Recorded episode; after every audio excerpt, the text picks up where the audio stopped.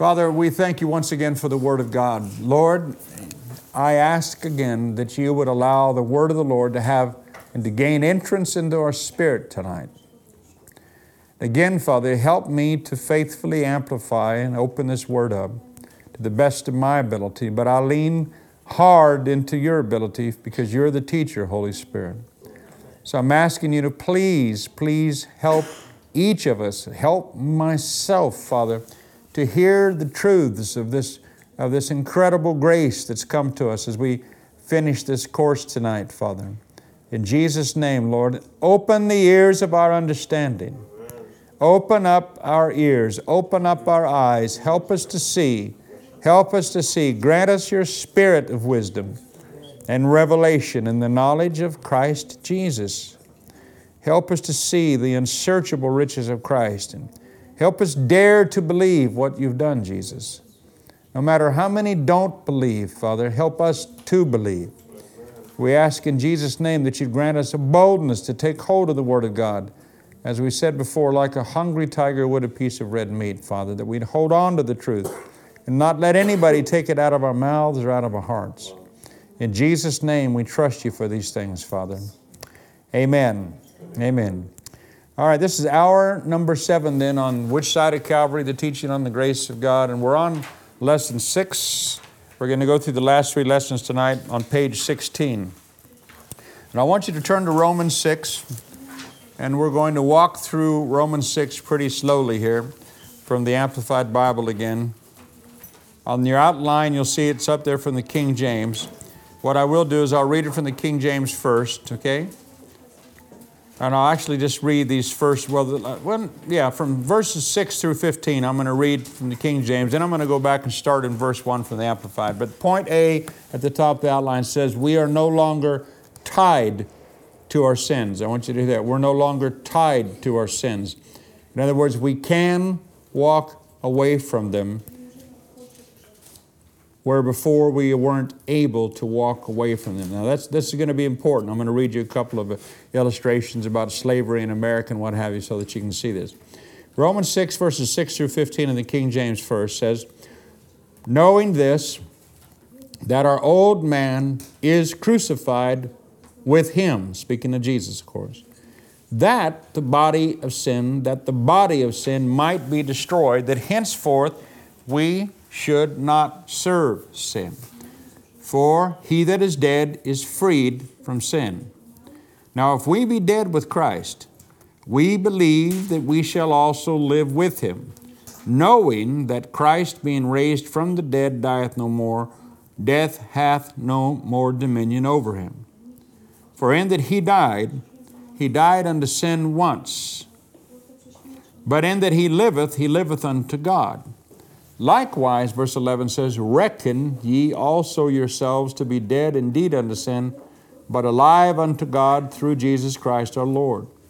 Let not sin therefore reign in your mortal body, that you should obey it in the lusts thereof. Neither yield ye your members as instruments of unrighteousness unto sin, but yield yourselves unto God as those that are alive from the dead, and your members as instruments of righteousness unto God. For sin shall not have dominion over you, for you are not under the law, but under grace. What then? Shall we sin because we are not under the law, but under grace? God forbid, he says. Now I'm going to start, like I said, right at the beginning of Romans 6 uh, in the Amplified Bible, right from verse 1. And again, uh, I really am going to ask you to listen tonight, okay? I mean, I hope you listen every night, but I want, I've got to walk through these verses slowly. And may I ask this of you tonight? Again, this sounds silly for me to even say it, but you need to make the decision yourself personally to believe what the Bible says, okay? Can I be that simple? And uh, hopefully, the reason you're here is because you do believe what the Bible says. But as we walk through Romans 6 here, you really need to listen and you need to understand again that Hebrews says, without faith, without faith, it is impossible. It is impossible to please God. So you have to approach this truth with faith. In other words, that whether you feel like it, whether immediately you can, it, it makes sense with your head, that's not the issue. The issue is we must be like little children and dare to believe what Christ has done. Now, again, with that in mind, like I said, you remember in Romans 5 when we studied that weeks ago, Romans 5, his word said, remember that the gift of God in Christ Jesus, the grace of God, remember, is out of all proportion. You all remember that, hopefully. The grace of God is out of all proportion to the fall of man.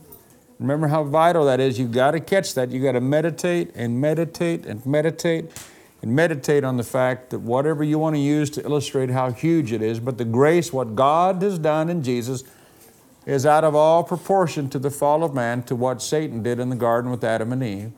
Nor, it says, is the gift of God, this righteousness, this grace, at all to be compared to the effect of Adam's sin. In other words, the power of that one man's sin and all the death that's come through centuries to all mankind is not to be compared to the power of what's been released through the one man Jesus when he walked upright before God and lived the sinless life. Again, we say it so easily, it falls out of our mouth, but you have to keep meditating on that until something snaps inside your mind and inside your spirit when you realize again what God has done as far as His goodness in Christ is a billion times more powerful than what Satan has done through the power of sin. Sin is not as big or powerful as what God has done through grace. Okay? Sin is not really the issue right now. It's whether or not you'll receive the revelation of God's goodness in this thing called grace. Verse 19 of chapter 5 of Romans says, For just as by one man's disobedience, his failing to hear, and again, this is speaking of Adam, for just as by one man's disobedience, his failing to hear, his heedlessness and carelessness, the many were constituted sinners, so by one man's obedience, the many will be constituted righteous. They will be made, made acceptable to God and brought into right standing with Him. Verse 20. But then the law came in only to expand and increase the trespass. But where sin increased and abounded, God's grace, God's unmerited favor, has surpassed it and increased the more and superabounded. Hallelujah. So where sin abounded, there hath the grace of God superabounded.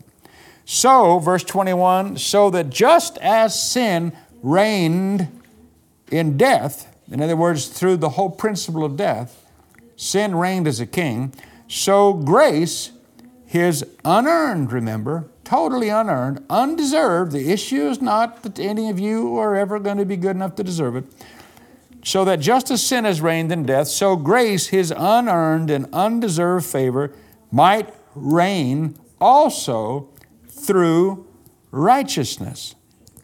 This righteousness, remember, that's been imputed to you, which issues, it says, in eternal life through Jesus Christ our Lord. Now, verse 1 of chapter 6. What shall we say to all this?